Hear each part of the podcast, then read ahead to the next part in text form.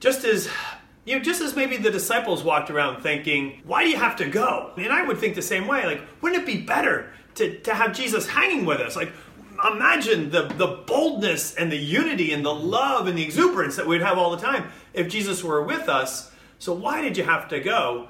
And really, as we look at the ascension today, I hope that we get an appreciation for why it is that Jesus had to go and what a wonderful thing it is that he ascended. As we prepare to read this, pray with me. Father, here we are disciples of Jesus. Here we are looking at our brothers and our sisters on these pages. This bit of a time capsule that you captured for us through the Holy Spirit, through your servant Luke, so that we can have easy access to this, so that we can see with clarity the way it was in which our brothers and sisters lived out the supremacy, the sovereignty of their risen Jesus, of their ascended Jesus. And I pray, God, that we can really recognize how it is that we are to live out a life with an ascended Jesus as our Lord. Oh, please, God, help us to be nothing less than captivated by the truths that you lay out here. In Jesus' name we pray. Amen. Amen. All right. And so Luke writes, and, and again, some of this introductory matter we've already covered, and it'll be in our podcast. If you ever want to subscribe to our, our podcasts, you can go to any sort of a podcast app. If you don't know what a podcast app is, ask your grandchild. They'll be able to help you. And then you just search for Hampton Roads Church. And we've got a variety of podcasts on there Genesis, Ephesus, Luke, many. Luke would be a good one, perhaps, to even bone up on a bit as we get ready to jump into the book of Acts. And starting next week, we'll have a podcast on the book of Acts. Here we go. In my former book, Theophilus, I wrote about all the things that Jesus began to do and teach not all the things that Jesus did and taught, but all the things that he began to do and teach. Thus, in his ascendant state, he continues to do so through us. Praise God. Until the day he was taken up to heaven. That's the ascension. After giving instructions through the Holy Spirit to the apostles he had chosen. After his suffering, he presented himself to them and gave many convincing proofs that he was alive.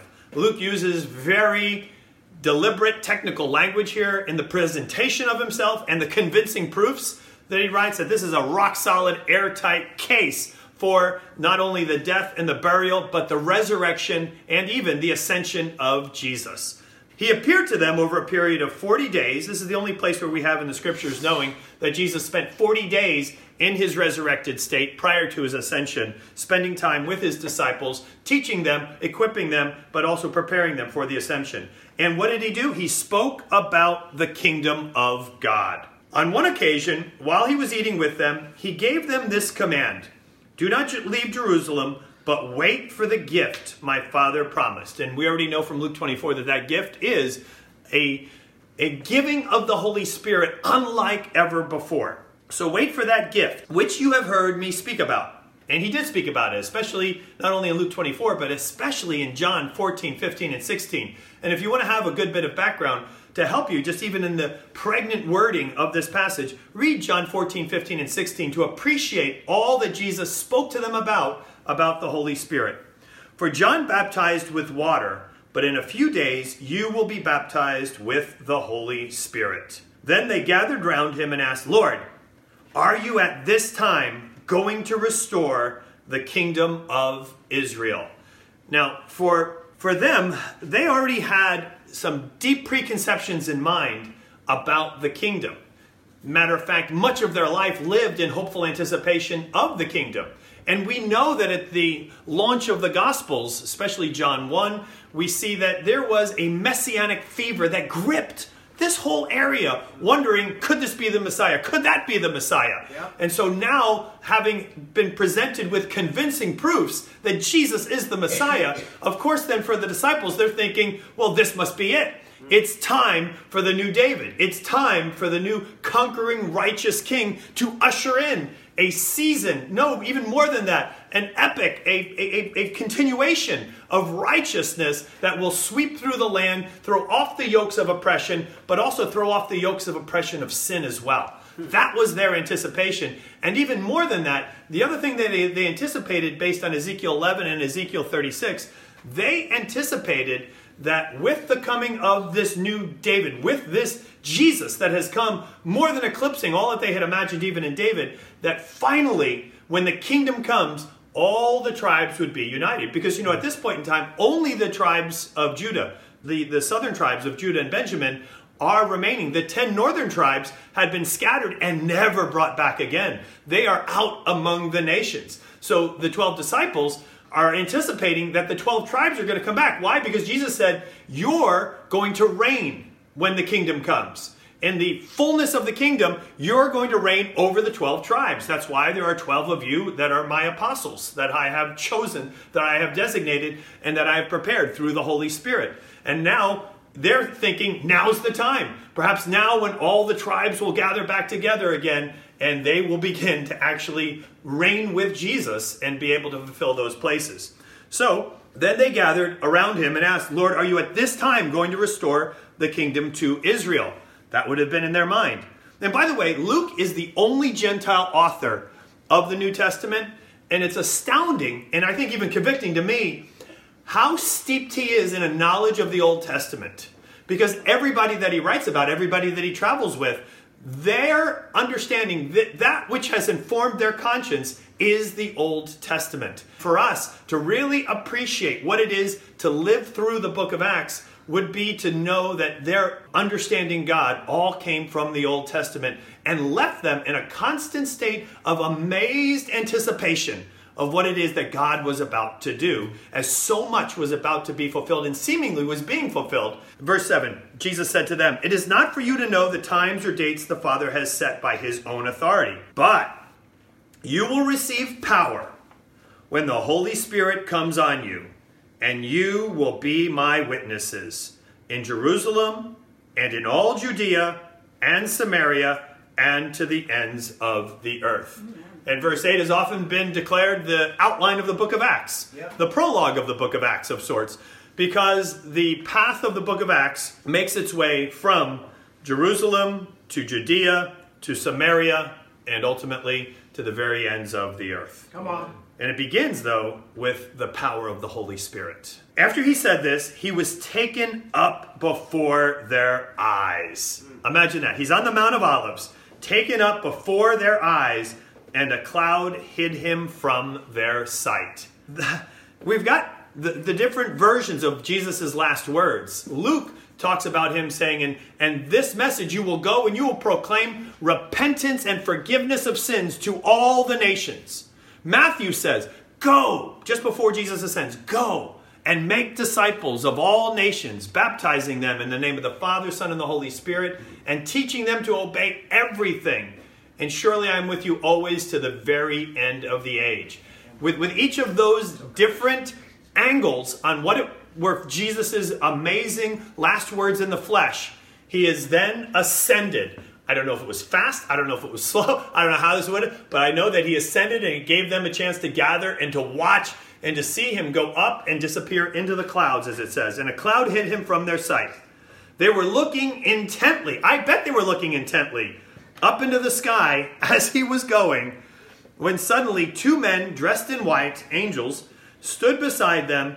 Men of Galilee, they said, Why do you stand here looking into the sky? This same Jesus, who has been taken from you into heaven, will come back in the same way you have seen him go into heaven. And so, here they are, now ready to launch a world changing movement. This is their last contact with physical Jesus before he ascends up. And somehow or another, these ragtag men bumping into one another, messing up, hearing Jesus say, How long are you going to put up to you? Are you still so dull? Again and again. Now, all of a sudden, they go from that state to leaving this and heading into the world like thunderbolts ready to change all of humanity, and they very much do so. It's not like a maybe, they did. And how is it that all of that change could be affected? Well, I think when we understand the power of the of the ascension, we'll start to get an understanding of how it is that this is our benefit as well. But to to, to recognize this, I want to look at not just the ascension, but in a sense, I'm going to look at, I think it's eight different observations about the advantage of the ascension. Now you're at home, you're saying, oh, eight points. I'm glad I'm wearing just my pajamas for this. These are just eight observations. We're like, you know, we'll be we'll be skipping through these things. It'll be rather amazing. Come on, but, Ed. but to the Ed. to the advantage of the ascension. Now, advantage. Wait, wait, wait, advantage of the ascension because I, I think I really feel a kinship with Mary when she sees the risen Christ. And as she sees him in the garden, she grasping him is the is the Greek word. She's like holding on for dear life. And Jesus says to her in John 20, verse 17, Do not cling to me, for I have not yet ascended to the Father. But go to my brothers and say to them, I am ascending to my Father and your Father, to my God and your God. Now, I think I would be more like, like no, you're not going anywhere. you're staying right here. Please, you're back. You've risen. All was lost. Everything's back. This is amazing. I mean, who wouldn't think, like, oh, yes, now we have the resurrected Christ that we will now follow and that we will proclaim, and we will now be sent out by him as we were with the 70 earlier. And oh my goodness, how, how amazing will this be? And, and yet Jesus says, no, no, no, no, you don't, you don't get this you you don't want to hold on to me. And, and, it wasn't the fact that oh my my i'm holy don't touch me because just 10 verses later he's going to say to thomas hey check out my hands. Why don't you stick your finger right here into the holes? How about my side? Stick your hand right yeah yeah get get get a, get a good bit of your hand in there. All right you see? Yeah yeah so this is not an issue of oh don't don't touch him. He's not saying that but what he's saying is do not try to hold me back mm. from what i'm trying to do for you because you're not actually going to have less of me, Mary. You're actually going to have yeah. more of me. Mm. If you can just let me go and finally know the fullness of what it is that I want to bring to you. As a matter of fact, to, to the disciples right before his death, burial, and, and uh, resurrection, as I mentioned, a John 14, 15, and 16 study would do us well. But there he says this, this uh, very famous phrase it is to your advantage that I go away. It's to our advantage that Jesus ascends. And the reason is, he says, is nevertheless, he says, I've said these things to you. Your sorrow has filled your hearts. And this is the Last Supper, intimate time. Of course, they're feeling that way. And he's saying, I'm, I'm leaving you.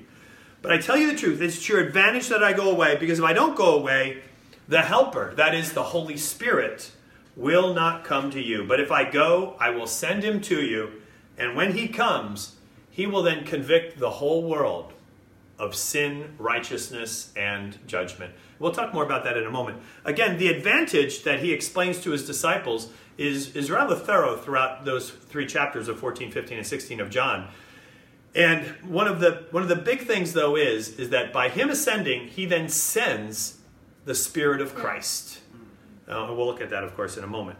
So let's look at these these eight observations. Number one, it means limitless Jesus for us and through us. The ascension is not so much a loss of his leadership, a loss of intimacy with him for James, John, Bartholomew, Andrew, Philip, Mary, Thomas, but it is it is actually not even a lack of protection, but it is an infinite magnification of all those things.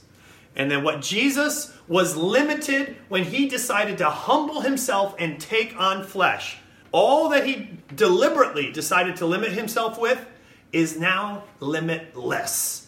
As he cosmically reigns over the universe, he now has unfettered power to be able to now encourage, protect, uh, guide, and, and have a deep intimacy with every one of us. It's not limited by a physical body, it's no longer limited by the attention, you know, the, you know, nobody can double. Uh, no, no, multitasking supposedly. Uh, so even for Jesus, when he was in the flesh, he couldn't multitask. Right? He couldn't have that great conversation with you and with Jeff all at this at the same time, uh, and, and so he was limited by that in the flesh. No longer. Now, according to Psalm 139, his thoughts for you outnumber the grains of sand of all the seashore. And geologists estimate that number to be 100 billion times 100 billion.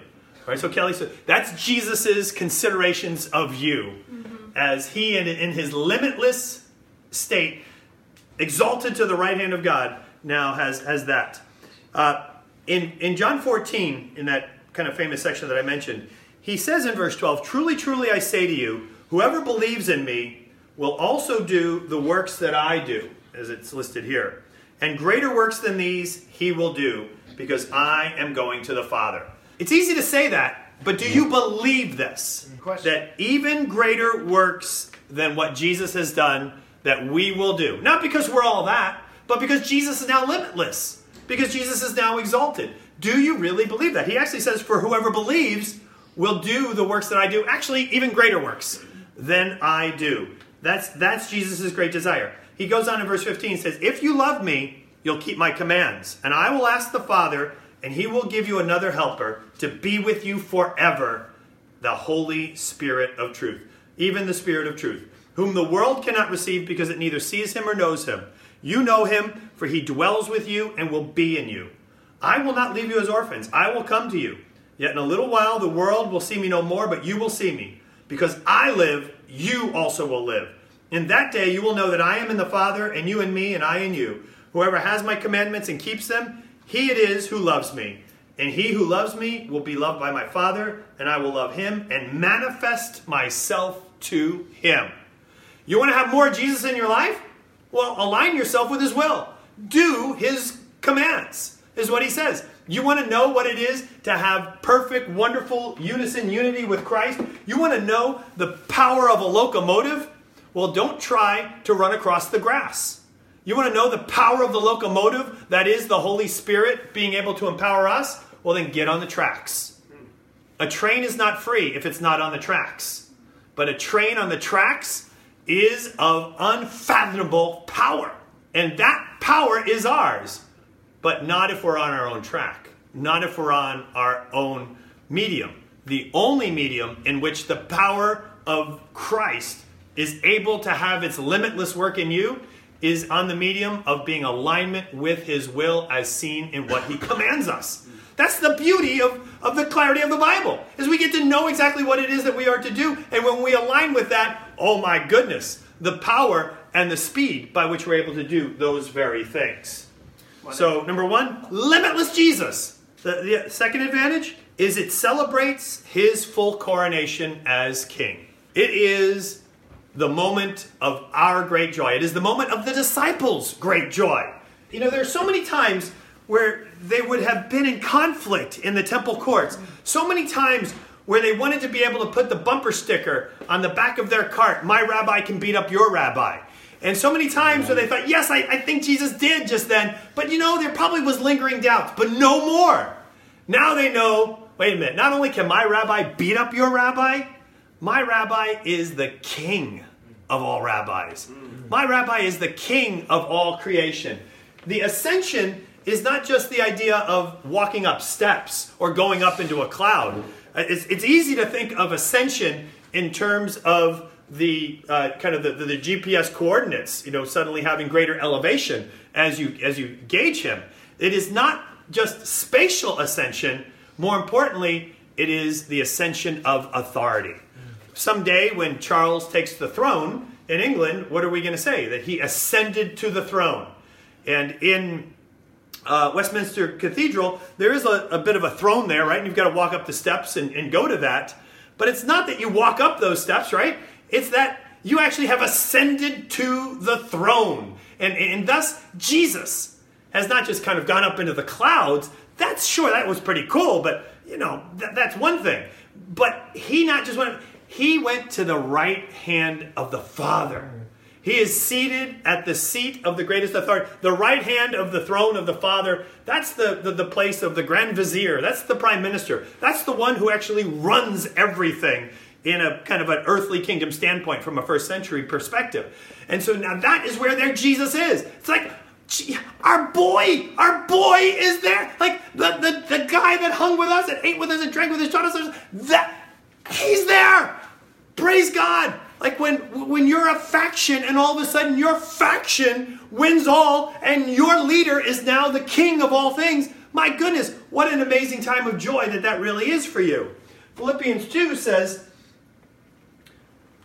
Therefore, God has highly exalted him, verse 9, and bestowed on him the name that is above every name, so that at the name of Jesus every knee should bow in heaven and on earth and under the earth, and every tongue confess that Jesus Christ is Lord to the glory of God the Father. You know, as we as disciples of Jesus, we shouldn't like lose that wonder and lose that beautiful uh, and not just anticipation, but acclaim that our boy is on the throne. Like we're lined up with with the king.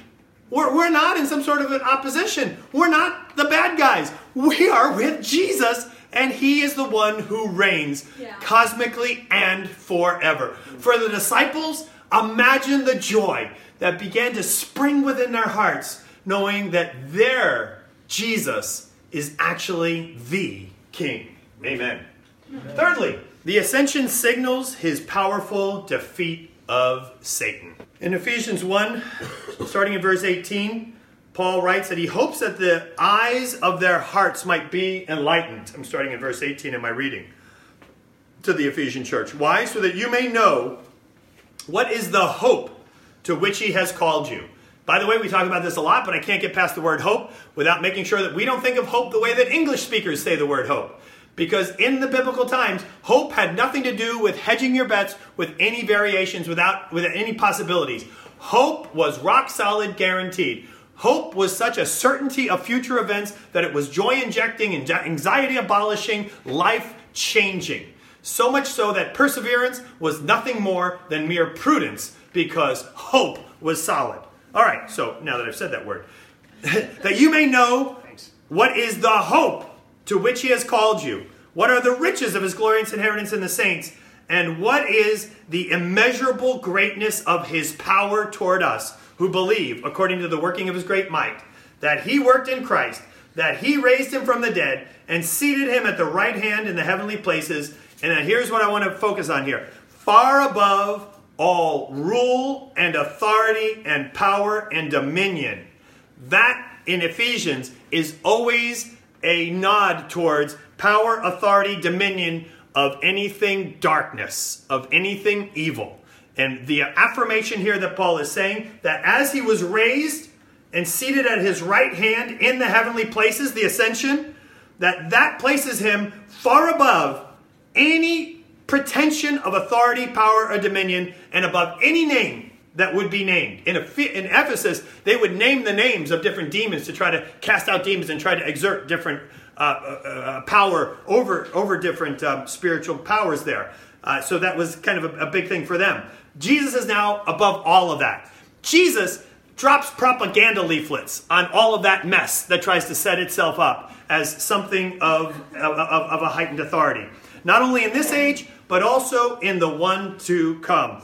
Matter of fact, also in Colossians, he says, Jesus has canceled the record of our debt that stood against us. He has set it aside, nailing it to the cross. In Colossians 2.15 says, He disarmed the rulers, the authorities, and he put them to open shame. Rulers and authorities in Colossians, same thing as Ephesians. He is referring to satanic forces. He has disarmed those, those evil forces and put them to open shame. He has triumphed over them by the cross. And so the great frustration of, of the disciples, and even for us who, who now follow Christ, the great frustration of battling in a spiritual war, and for sure Ephesians 6 tells us that we're in a spiritual war, that he, we can take heart that in this spiritual war, there already is a victory proclaimed. And while the victory has already, but yet not yet, been realized, what I mean by that, the already, that Jesus has already conquered the grave. Jesus has already ascended. Jesus has already sat at the place of authority. But the fullness of that that will be revealed at his second coming is not yet. We are in the kingdom. He is the king. That this is the reality of our lives. But the complete fullness of all of that won't be realized until the end. And in between, we've got some work to do. Uh, verse uh, uh, point number four, or observation number four, in Ephesians one, it also made a mention there uh, that I wanted to continue with, and it begins in verse twenty-two of Ephesians one and he put all things under his feet and gave him as head over all things to the church. Not, not that he made him head of the church, but God, the Father, gives us as the head of our church, the head of all things. Like, how cool is that? Not just some schmo who, you know, kind of you walk, walked in from stage left, but the ruler of all things is the head of our church. Come on. Praise God for that. And gave him as head over all things to the church, which is his body, the fullness of him who fills all in all. And so that we're not just simply some kind of gathering social group, we are the body of Christ. We are the manifestation, extension, the doing even greater things in this current age as we wait for him to come. We are the body of Christ, given that privilege, that significance. We don't have lives of quiet desperation. We have lives that matter. Yeah. We have lives of significance. The greatest significance on earth are our lives. All of that is affirmed in the ascension. Fifth observation He sends gifts to equip the church. Having established the church, having given Christ as the head of the church, then Jesus also makes sure in his ascension that he makes sure that the church is fully equipped in different offices of leadership to the church. He makes sure that those are in place. You know, sometimes Matt will say to me, You know, I struggle with the idea that maybe I'm like God's gift to the church. And I was like, Well, you know what? Maybe let's look at this scripture. And, and here in Ephesians. Oh, sorry. Maybe it wasn't Matt. Uh, uh, it okay, in Ephesians. it was. Okay, fair enough. In Ephesians 4, verse 9, it says, In saying he ascended, what does that mean? That he also descended to the lower regions, to the earth. Some people ask, does that mean he went down into Hades? I don't think this is talking about Hades, by the way. I think it just means that Jesus was enthroned on high. He decided to humble himself, according to Philippians 2, and came and lived among us and took on flesh.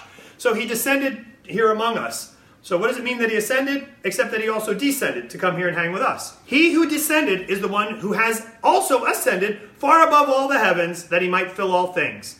And he gave the apostles, the prophets, the evangelists, the shepherds, and teachers why? To equip the saints for the work of ministry, for building up the body of Christ.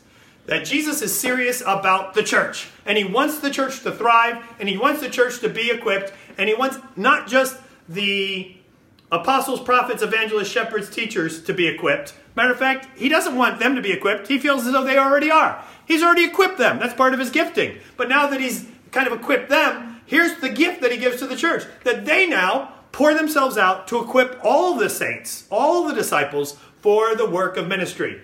If you're in the body of Christ, if you're a disciple of Jesus, and you're not in any way on a determinate, deliberate, intentional program to get equipped, my goodness, stop right now, put a big check box that is not checked on your piece of paper and say, make sure I get a plan for getting equipped today. This is God's will. This is how we become the body of Christ. This is how we do even greater things. This is how the Spirit who empowers us is able to work through us all the more powerfully. Is that we're not just kind of aimlessly going about this, but that we realize the magnitude of what it is that we have, the significance of what we have, and that we get real about getting equipped to do that all the more, all the more effectively, because it's the most important thing that we could ever do. Uh, observation number six He's got our back in heaven as our priest. You know, it's nice to know that he's already defeated Satan because Satan is the one that is constantly doing what? Accusing you, accusing me. You a little bit more than me. But nonetheless, he's accusing. Some people listen to those accusations a little bit more clearly. Other people are a bit deceived based on some real dysfunction in their, their childhood, which we really can't get into at this moment in time fully to really understand why those accusations don't kind of stick at all. But nonetheless, he's already maybe all right. Let's talk. But nonetheless, Satan has already been defeated, and so his accusations are hollow, shallow, vain. But more importantly than that, the other thing that Jesus is doing right now is that no matter what the accusation, and no matter what, not even accusation, no matter what the real mess is of you, he is making intercession for you continually yeah. before the Father. Part of the reason that he has gone into heaven is to be your high priest. Uh, here's, here's Romans 8. I love Romans 8 on this. Who is to condemn you? Christ Jesus is the one who died, more than that, who was raised, and is at the right hand of God, who is indeed interceding for us. Intercession shows him not just to be kingly, but also to be priestly. As a matter of fact, that's what Hebrews 4 calls him. Since then, we have such a great high priest, Hebrews 4 14 to 16 who has passed through the heavens, Jesus, the Son of God, let us hold fast to our confession. For we don't have a high priest who is unable to sympathize with our weaknesses, but one who has in every respect been tempted as we are, and yet he is without sin. So let us then with confidence draw near the throne of grace that we may receive mercy and find grace in the time of need. He is continually, Hebrews 9 24, he is continually appearing on our behalf before the Lord, even in times of real, real transgression on our part, real sin on our part, not, not just accused sin, but even in real sin. Guess what is happening in your life? The ascendant Jesus is allowing you to still approach the throne of grace with confidence. Yeah. The ascension, Amen. big deal. Uh, seventh observation the Holy Spirit. Boom, right? The Holy Spirit came upon people in the Old Testament and did powerful attesting work through them. And we're, we're going to have more than a few lessons on this because the Holy Spirit is such a big deal in the book of Acts. Amen. But the Holy Spirit was promised by Jesus on the Feast of Tabernacles in John 7. And on the last and greatest day of that feast, Jesus stood up and cried out, If anyone thirsts, let him come to me and drink. I'm reading from John 7 37 to 39. Whoever believes in me, as scripture has said, out of his heart will flow rivers of living water. Now, this he said about the Spirit, whom those who believed in him were to receive. That's important that John writes it that way.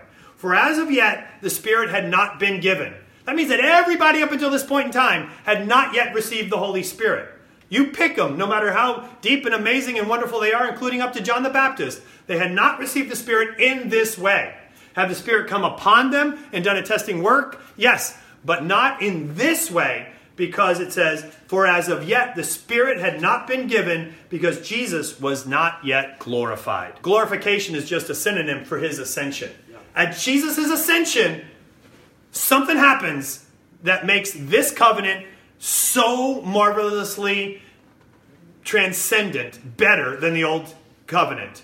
And it is the Holy Spirit. It's why Jesus is able to say, Whoever is least in the kingdom of heaven is greater than John the Baptist, is greater than any prophet that, that precedes, because John is greater than all the prophets.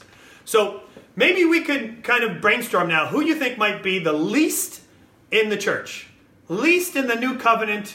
Uh, we, we got of, of who that would be. I, you know, we could take names and kind of do some brainstorming, and then maybe deliberate and come up with who might be like the le- I, who's just like the weakest brother or sister that you know. Maybe just like the uh, the, the absolutely, I mean, just the, the worst stumbling block of a brother or sister that you know, right? So that okay, I, I don't. Did you guys all hear that? All right. Well, fair enough. Then you're going to point that way. All right. for- So so let's say that you've got that person in mind. Maybe it's you. Maybe it's me. But nonetheless, you've got that person in mind. And let's say it's me. Well, here's the coolness: is because of the ascension of Christ, I'm greater than John the Baptist. I know it sounds crazy, right?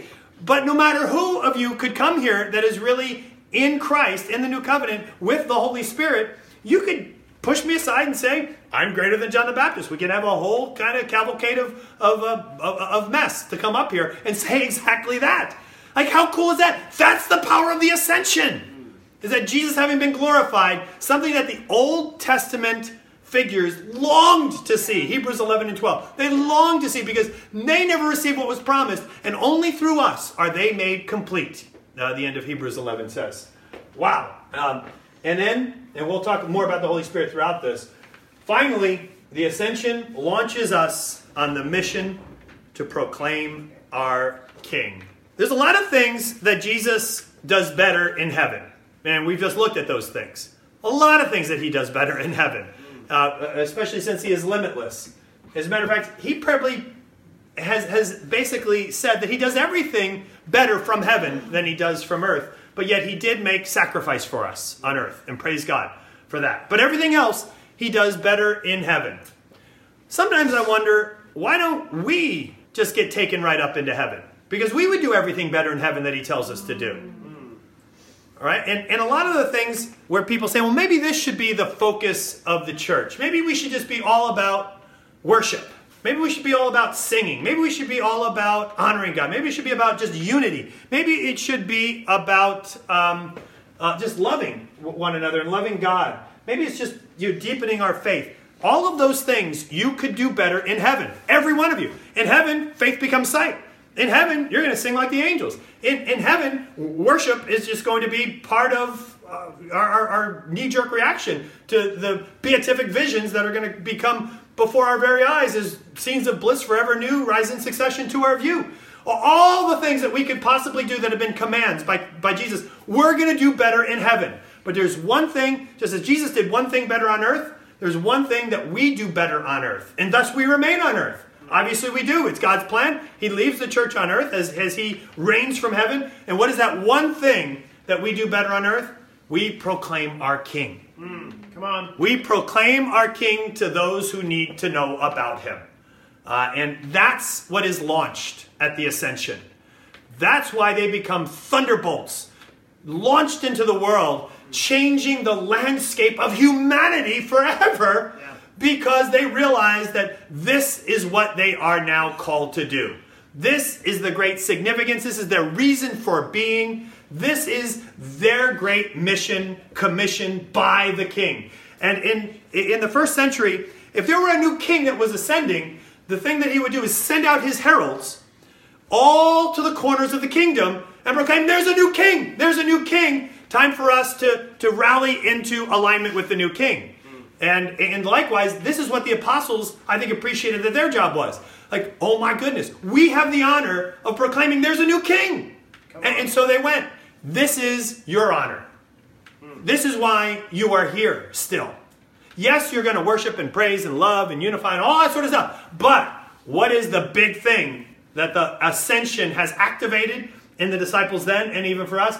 Is to go and proclaim Amen. the new king, to proclaim Jesus. Yeah. With all that we've got, with all the certainty that his convincing proofs have, have brought to us, with all that he has done for us, to be able to make the great charge of our lives, to make the, the great exuberance of our lives, the great energy, the great agenda, the great affiliation, the great affection of our life, to be to go and proclaim the new king. This is what we get to do. We have lives that matter. We are in alignment with the great cosmic plan of God. The ascension makes all of that clear. We are empowered to do so through the Holy Spirit. We are clarified to do so by the commands of Christ. We are motivated to do so by the reigning of our King, by the intervention that He's made in our lives. We are, we are certain in, in doing so because of the hope that not only as He rose, but you know what? Just as He went up, He's going to come back. And when He does, it'll be too late then, by the way. So until He does, let's proclaim Him.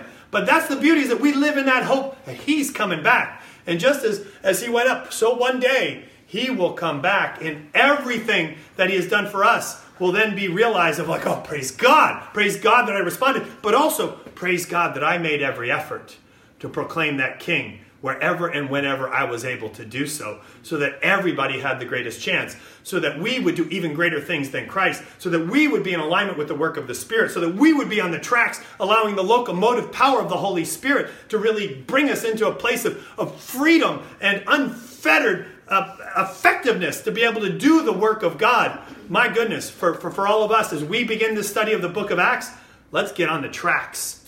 Let's get clear about our King Let's get ready to change the world. Amen. Amen. Amen. Hey, this concludes our, our church service. So we're we're, we're now uh, yep, there we go. We're now out of here. Anyway, great to hang with you all. You can find out anything more from um, our sermons and stuff at hamptonroadschurch.com. Uh, and also uh, on our website, you'll be able to see a lot more resources than that.